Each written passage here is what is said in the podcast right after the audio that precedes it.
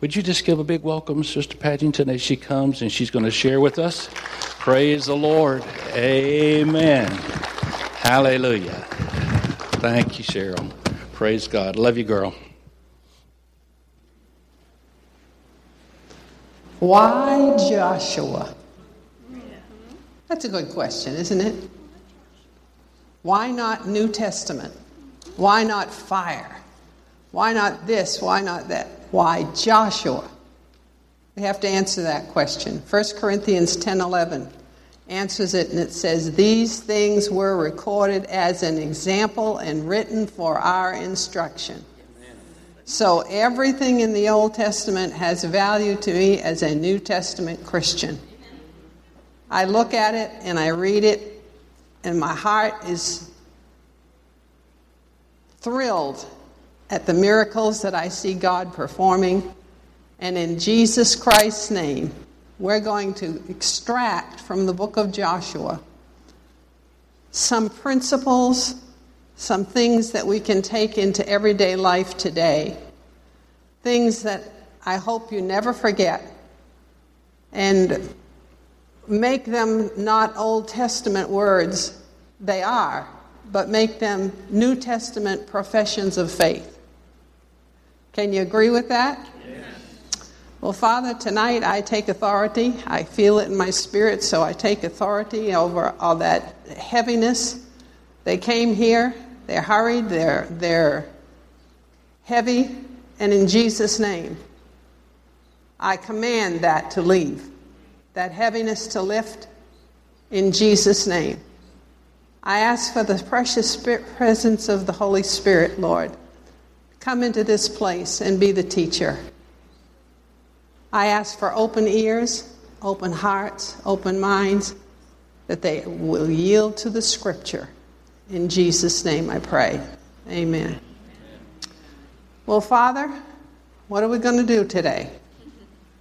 Before we can get to the book of Joshua, the book of Joshua begins in a very crucial situation. Moses has died, Joshua is taking over leadership and uh, we cannot go even into chapter 1 of Joshua until we look and see what makes Joshua who he is.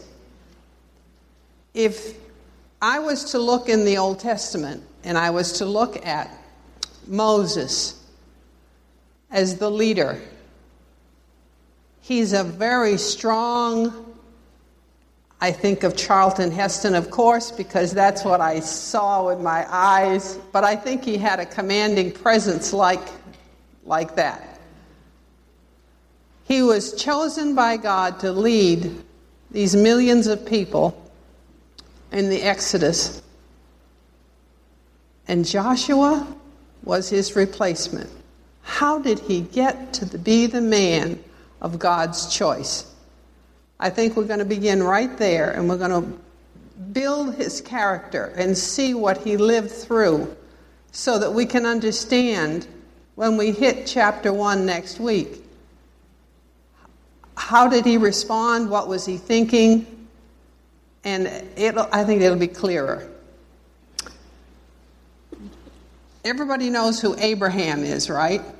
Okay, he's the father of our faith. He was Joshua's great, great, great grandfather. And way back in Genesis chapter 12, there was a promise that was given to Abraham about a land. He would have a people and a land. The earth is the Lord's, but he can give it away if he so chooses. And there is a piece of real estate in the Middle East, which is now called Israel, that has boundaries that God set. And He said, I give this land to your peoples. He did it on purpose. And that was passed down from generation to generation.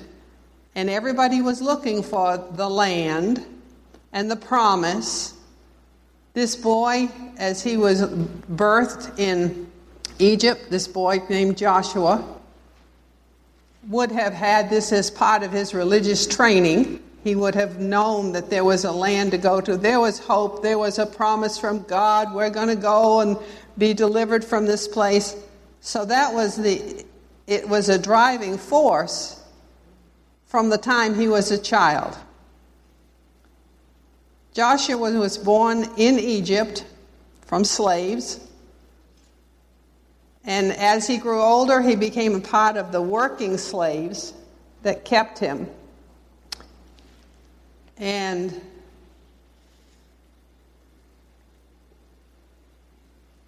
it tells me in the scriptures that Joshua was approximately 40 years old when Moses came to Egypt to deliver the people. 40 years as a slave. I, I don't think I would like slavery at all. Uh, I'm very content not having to get up with an alarm clock now. I did it all my life at early, early hours. And as a slave, you don't have much choice. You're told what to do, when to do it. And when you think your strength is gone, they ask for more, and you do it because you have no choice. And usually, accommodations are not very plush. Even food and clothing are not necessarily of the best.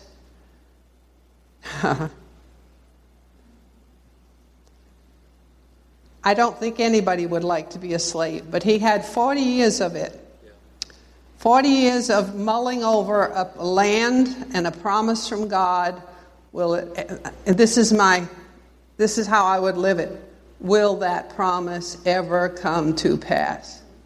It is like the rapture that is held in front of us. It hasn't happened yet, but everybody says it's right here, it's right close by. Everything has happened, and nothing else really significant has to happen before the rapture.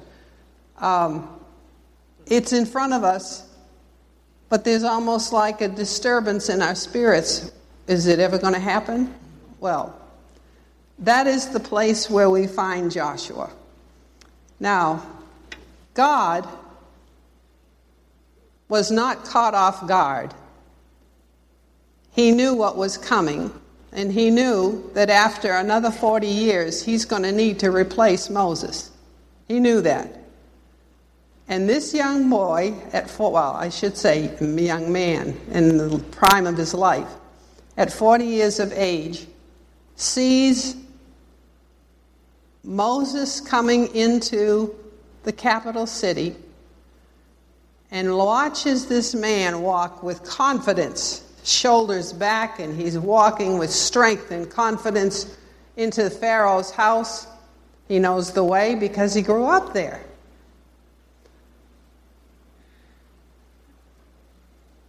There was a spark of hope. Can you imagine what it would be like after 40 years as a slave? Hearing the promise that there would be an exodus and that these people would be delivered from Egypt.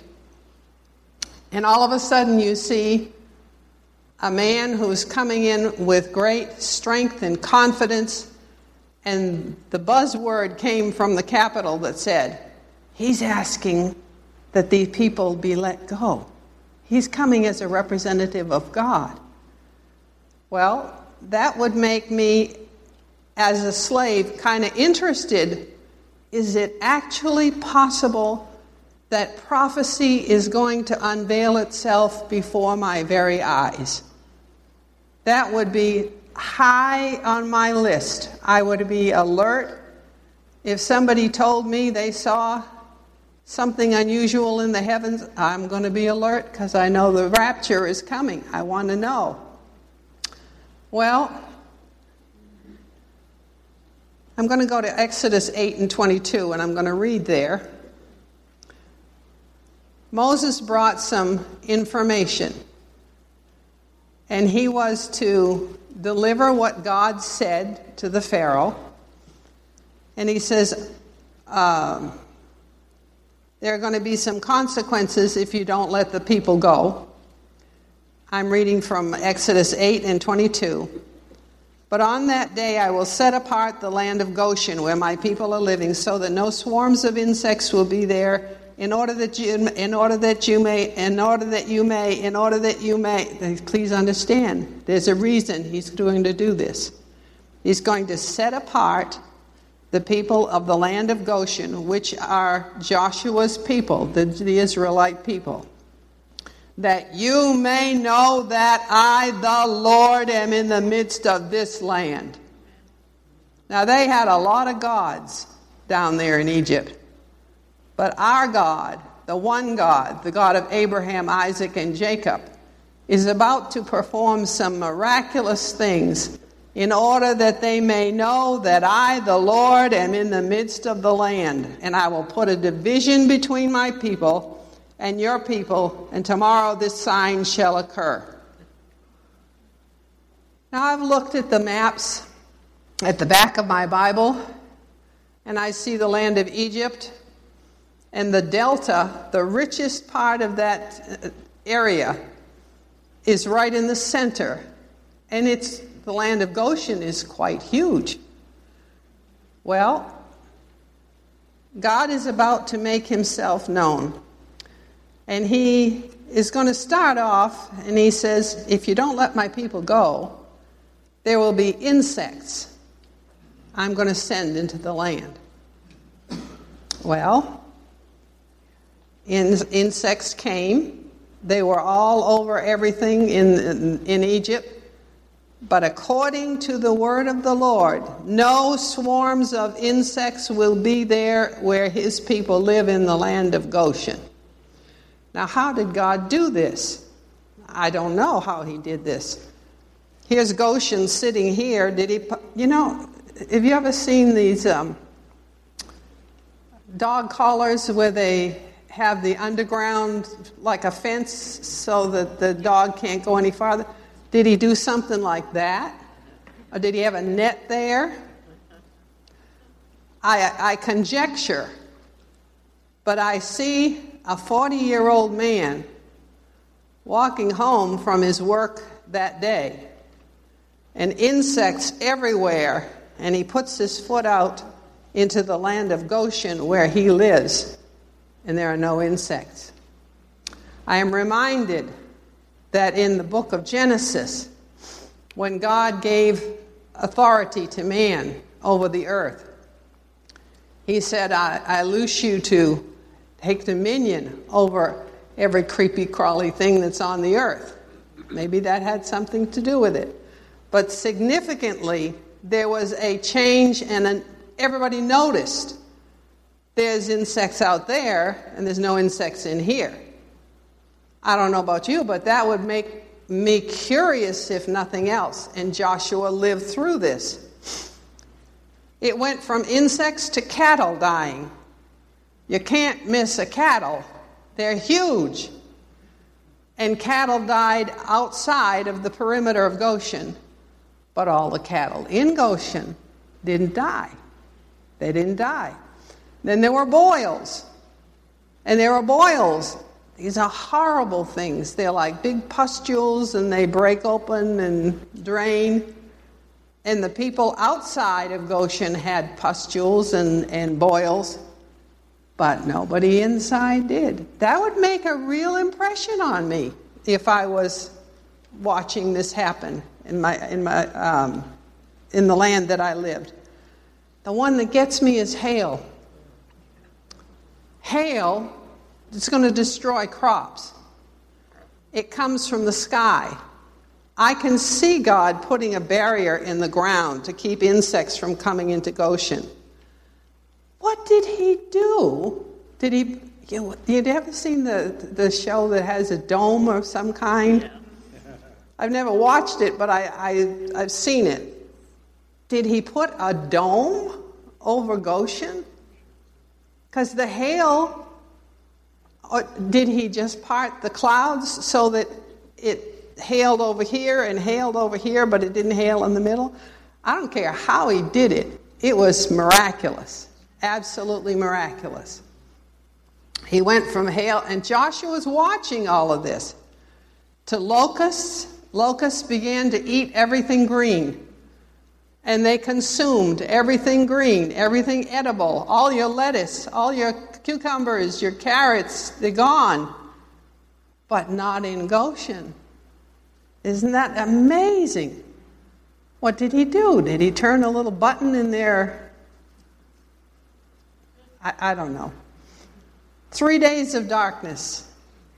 I remember going camping. My aunt Lillian had a camp on a lake up in Maine. And she didn't have electricity in this camp. So we brought our flash, uh, our uh, flashlights. And when we went to bed that night, it was not a bright moon. I never saw anything so dark in my whole life. There was no way I would step out of bed to do anything unless I had a flashlight with me. Three days of pure darkness, but not in Goshen. There was light in the houses. There was light in the houses. Not in the whole city, but in their houses. I tell you, this is something. And then there was a pronouncement from God you either let my people go or the firstborn is going to die. God talked to Moses and he said, You are going to tell the people of my, my people, Israelite people, that there's something they have to do. They're going to get a lamb, sacrifice the lamb, and across the lintel and the doorposts, you're going to put the blood.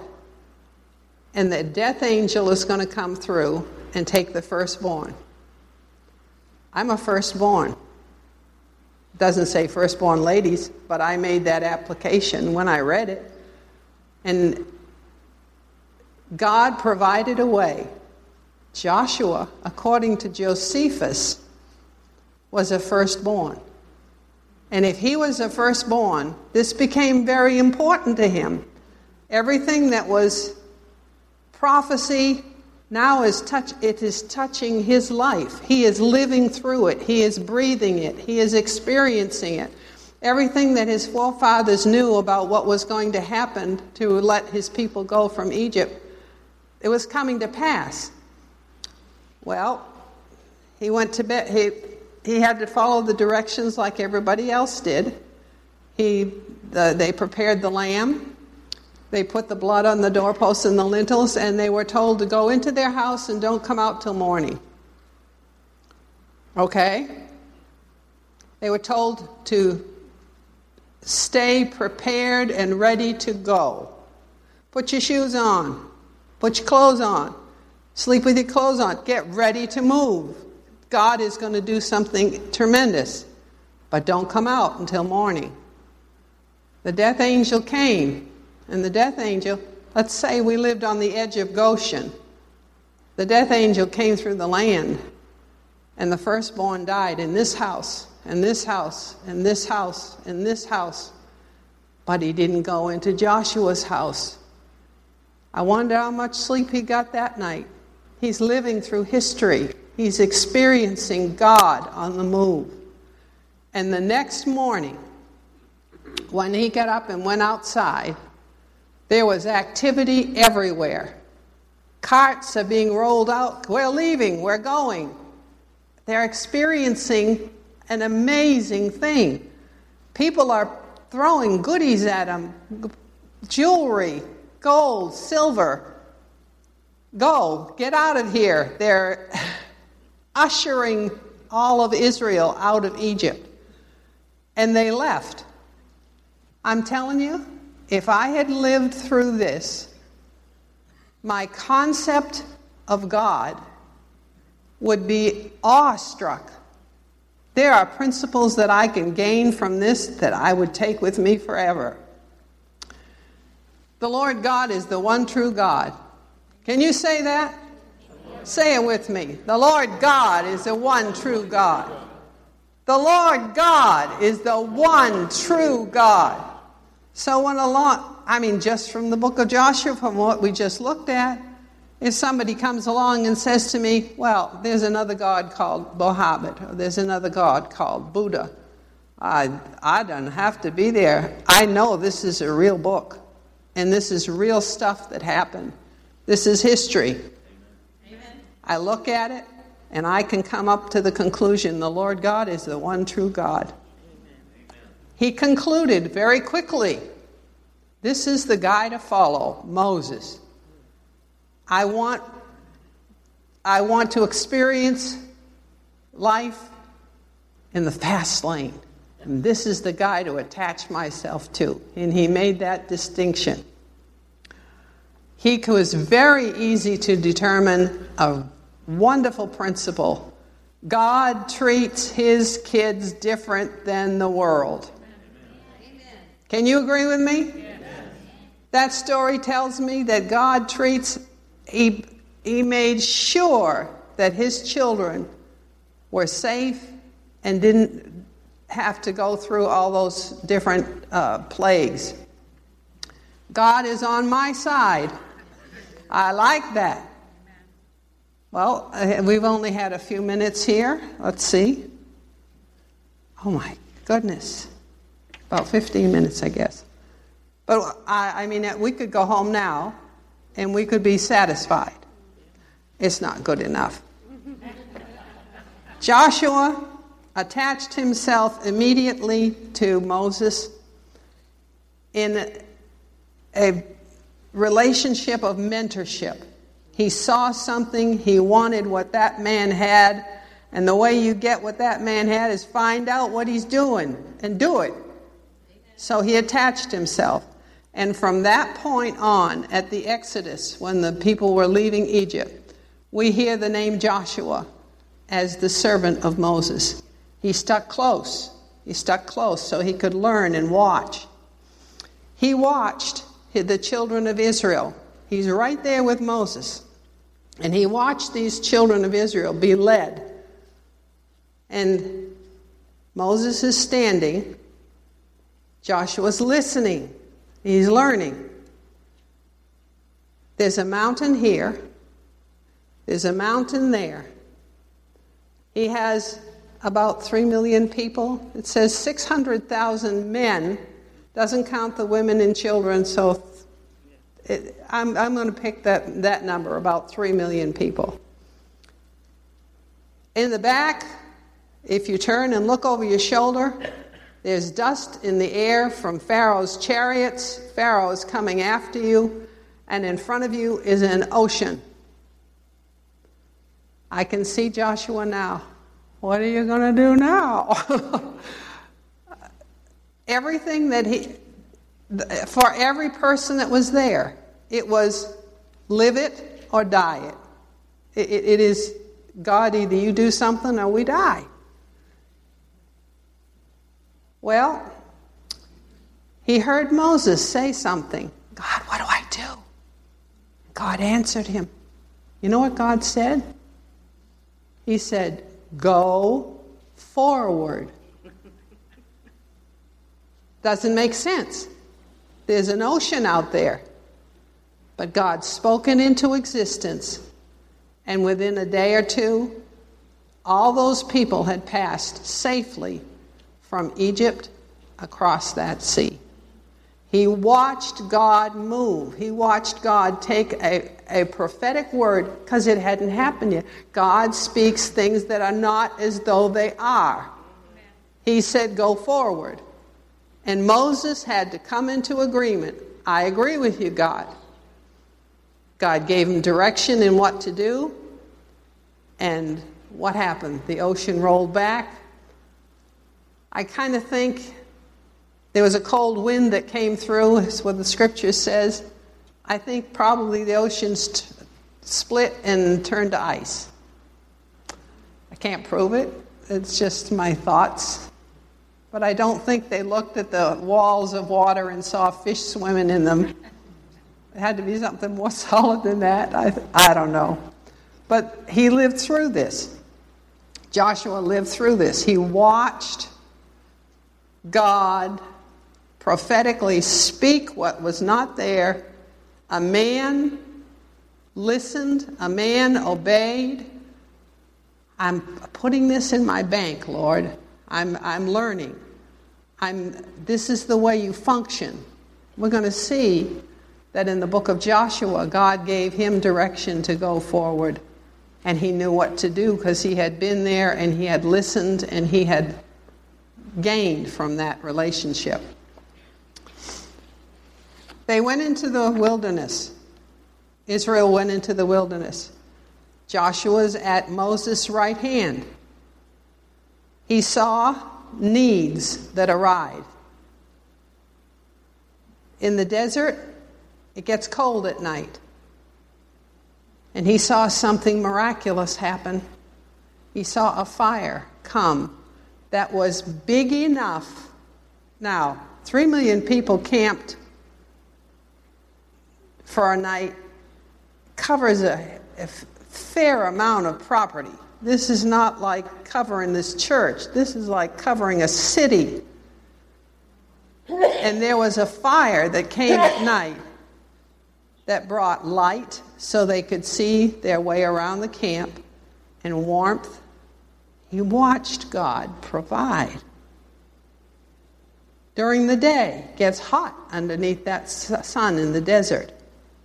He watched God pull a cloud, maybe a little puff from here and a little puff from there, but in a just a little bit. When it got real hot, that cloud covered the entire area and brought shade. There were times they didn't have anything to eat, they didn't have anything to drink. He watched Moses, under the direction of God, take his staff and go over and hit a rock. How do you get enough water for three million people and all their animals and everything, their herds? And Joshua watched this happen. He watched it. They began to complain. We're hungry. He saw God provide manna. They complained. He heard all these complaints. He heard them. He knows what it's like to have to deal with all these people. He heard the complaints. We don't have any meat. He watched quail fly in from nowhere. Here comes a mass of birds and they land, they have to get where the people can gather them. They had to come down here. They didn't go up, the people didn't jump up in the air to get them. Somehow they came down where the people could gather them. He watched the provision of God, and he's growing in his strength, in his spirit man. He is growing in his ability to believe God. He's watching God perform miracle after miracle, and his, he's changing. He is absolutely changing. He is not a slave anymore. If anything, he's becoming an, an a, vibrant believer in Almighty God. Okay. We have evidence from Exodus 24 that Joshua went with Moses up into the mountain to receive the Ten Commandments. I read it again today. It says they went up together, and he said with his mouth, Moses said with his mouth, We will come back. But it doesn't mention Joshua while they were up on the mountain. But it does say that there was such glory on that mountain that when Moses came down, his face shone. He had to put a cover on his face. It was so obvious. Well, have you ever been in a service where it has been so glorious that when you left, you, you didn't want to come down? You didn't want the service to stop? You didn't want the presence of the Lord to lift from you? if nothing else that he gathered, he had an impact from the glory. I believe with all my heart that this he's being drawn to the presence of the Lord. He's being drawn.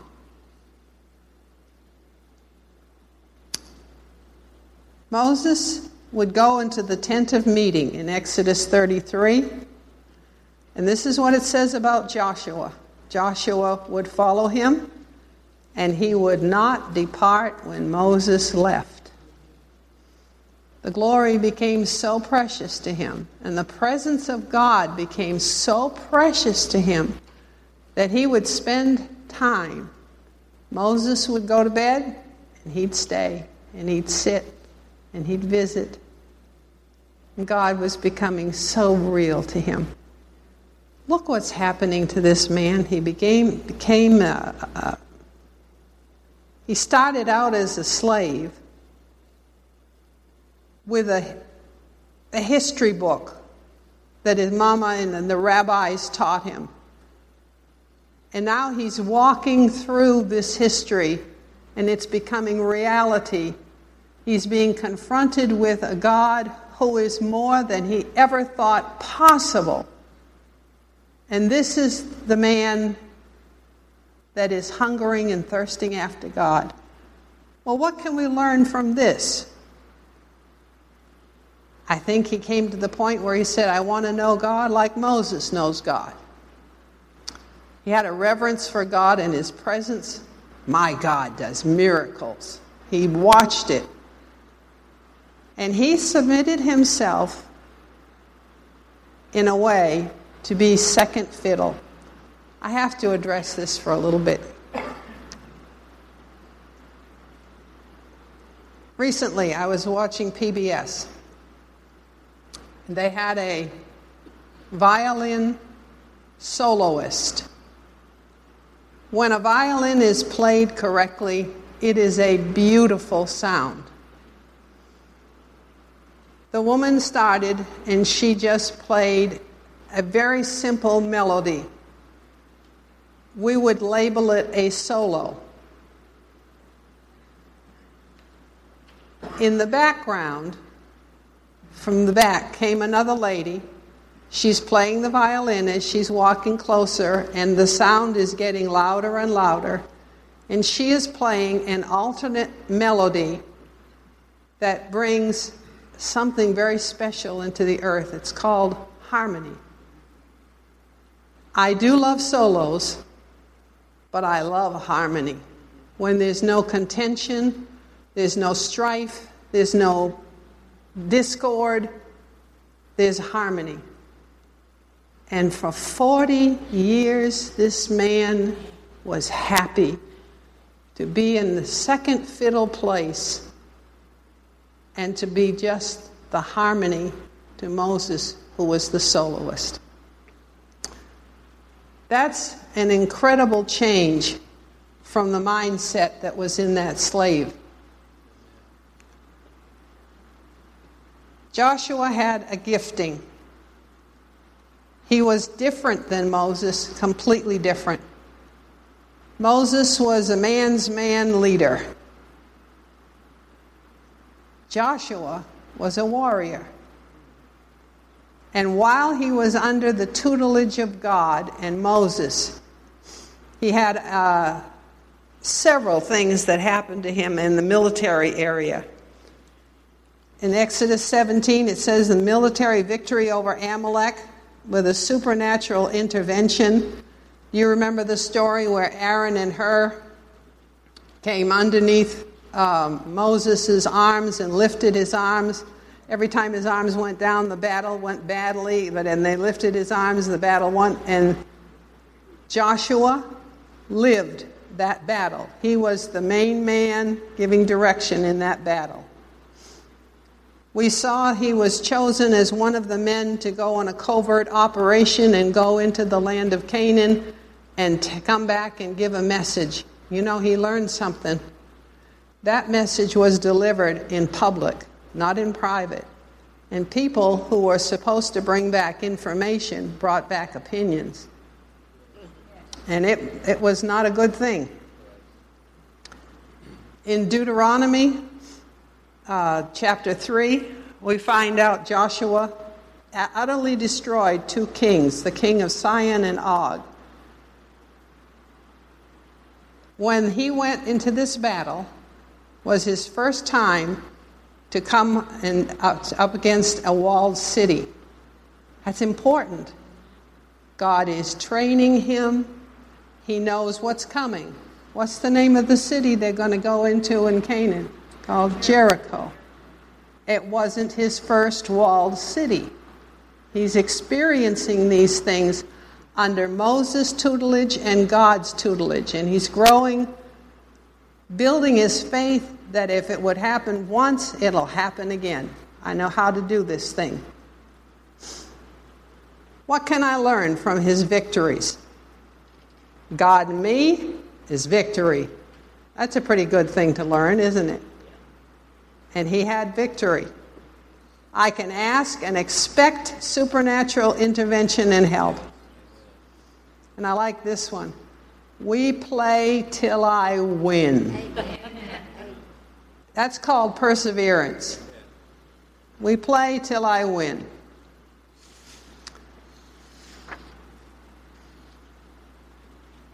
Now, we see a development of a God, of a man, who's going to have to fill some pretty big shoes.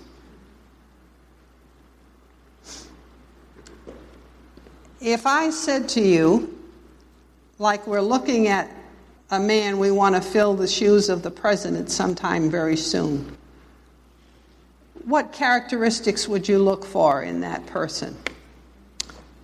Maybe their education, the political networking, social skills, computer skills, good diction.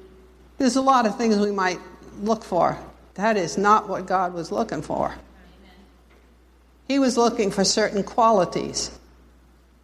He's looking for a faithful man who is reverent, who wants to be with God and seek God, somebody teachable, loyal, perse- perseverance, morally pure, good reputation, humble, disciplined, unselfish, respect others, kind, gentle, sensitive to the Spirit.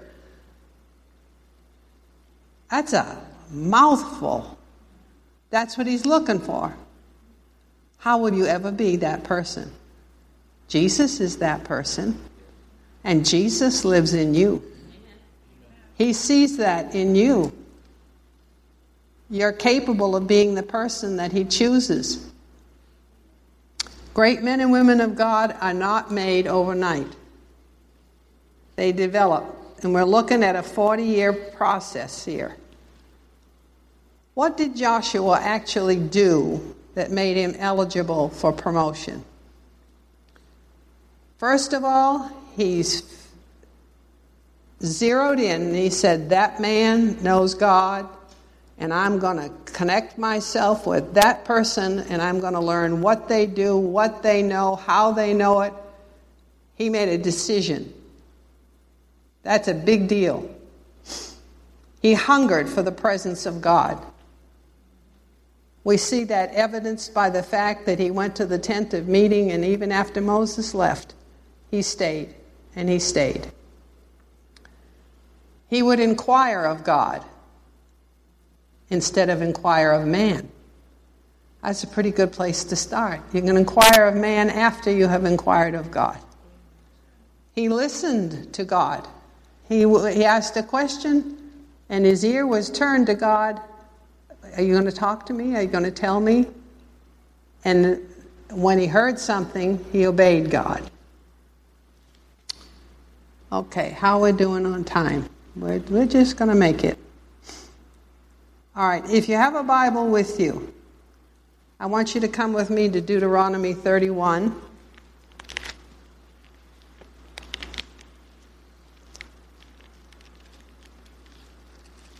And I'm going to ask you to put your spiritual, discerning uh, ears on.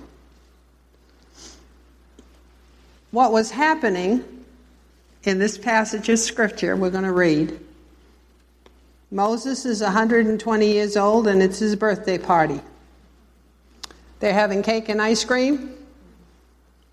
And God is about to make a, an announcement. There's going to be a shift in leadership. This becomes particularly appropriate what happens here on this mountain comes appropriate for us in our church, right where we are right now. There's been a shift in leadership, a change. Things aren't the way they used to be. It's a little bit different. It's a little bit, oh, I don't know where things are going, and everybody's concerned. Well, I think there are some things we can learn from the way God t- takes care of this transfer of leadership. First of all, God thoroughly prepared Joshua. That is very important for us to know. God didn't pick somebody from the back 40. He was from the time Joshua first saw Moses and made his heart open to the Lord. The Lord began to train him and teach him. Every experience that he went through, we're going to see how valuable they were to his being able to lead the children of Israel into Canaan. I'm going to read from Deuteronomy 31, verse 2 and 3. And Moses said, He's talking to all of Israel now. This is in public. I'm 120 years old today. I'm no longer able to come and go, and the Lord said to me, You shall not cross this Jordan. Who made the decision that he's not going? God made the decision. God knows when it's time for change, and he has the person already prepared. It is the Lord your God who will cross ahead of you. He will destroy these nations before you, and you shall dispossess them. Joshua is the one who will cross ahead of you, just as the Lord has spoken. The one who has been leader and the one who will be leader, God is in charge of both. That's real important. Come with me to Deuteronomy 34 in verse 9.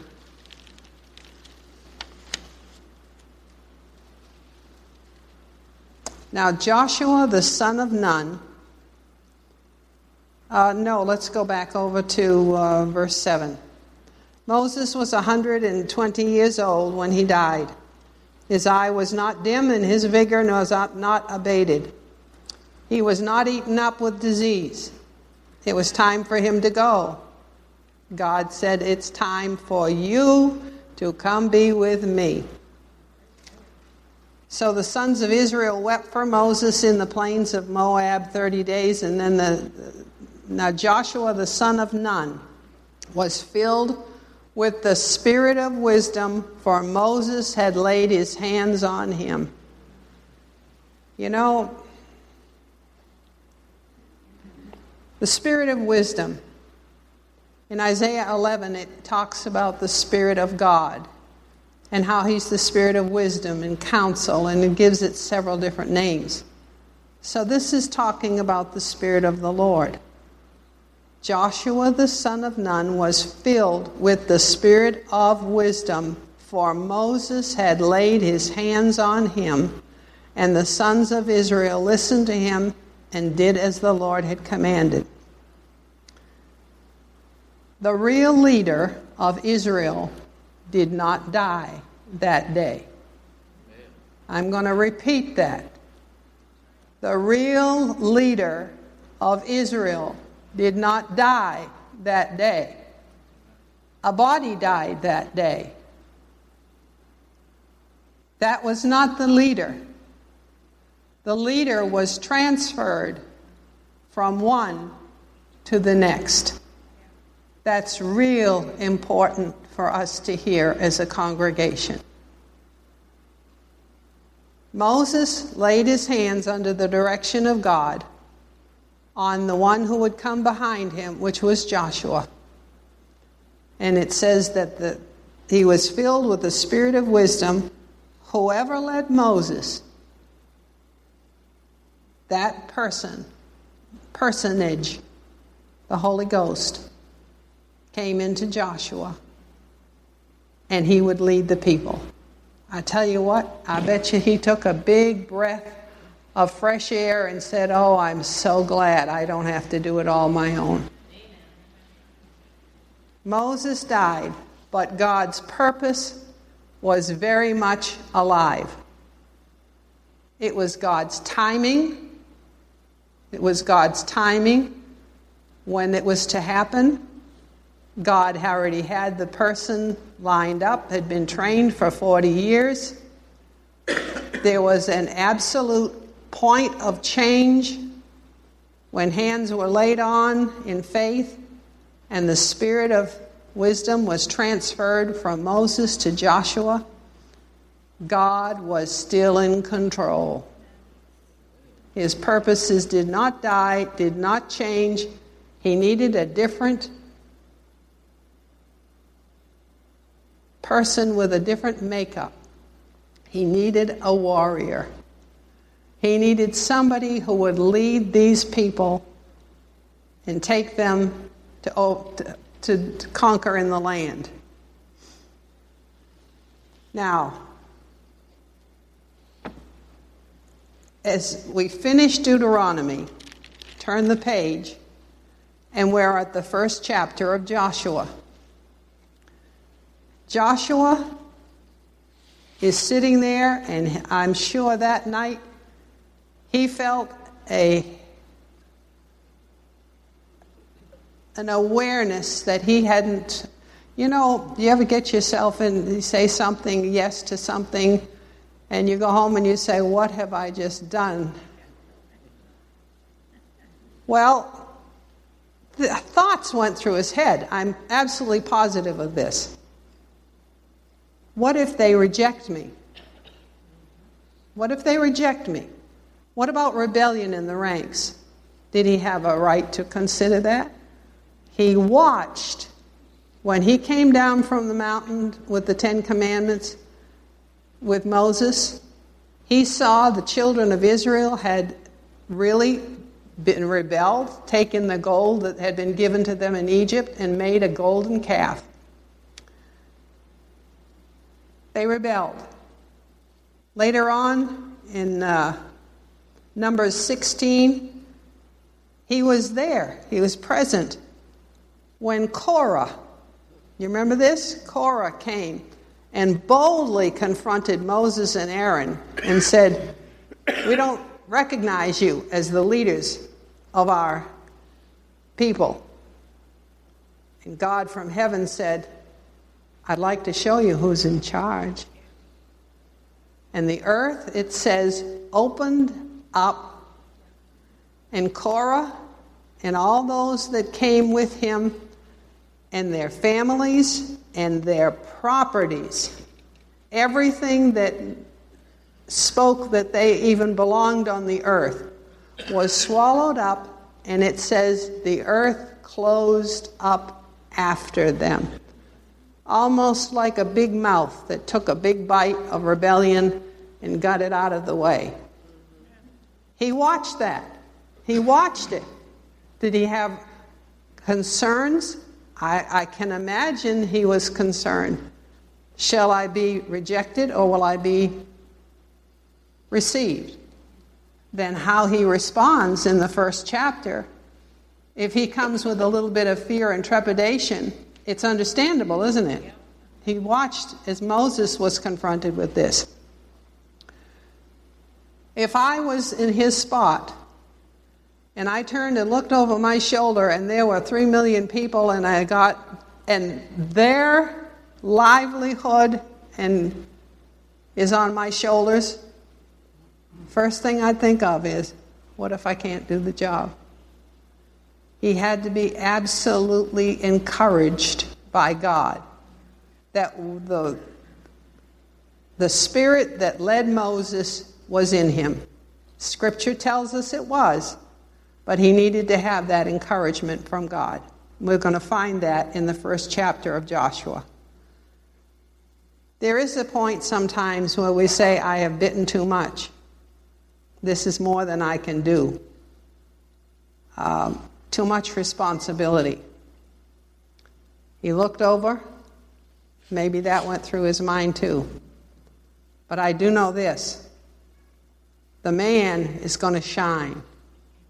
The man was made of good stuff. God absolutely made sure that by the time he had to take over, he was trained, had experienced everything that he needed to experience, and in our church, it is my prayer that it will become just the obvious thing that this is the way the transfer will take place when it comes. When it comes. I hope it doesn't come for a little while. That's my personal opinion, but you already know that. I have no uh, input as to what's coming on the 17th. None. But I know this God is in control. Amen. I know that. I know that it, when the time comes for a shift of leadership. God has been busy in the background, and it's not news to the people that are experiencing it. God is not going to die because there's a change in leadership. It's His plan. It's His plan.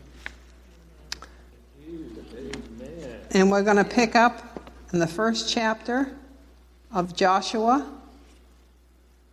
next week. Okay. All right.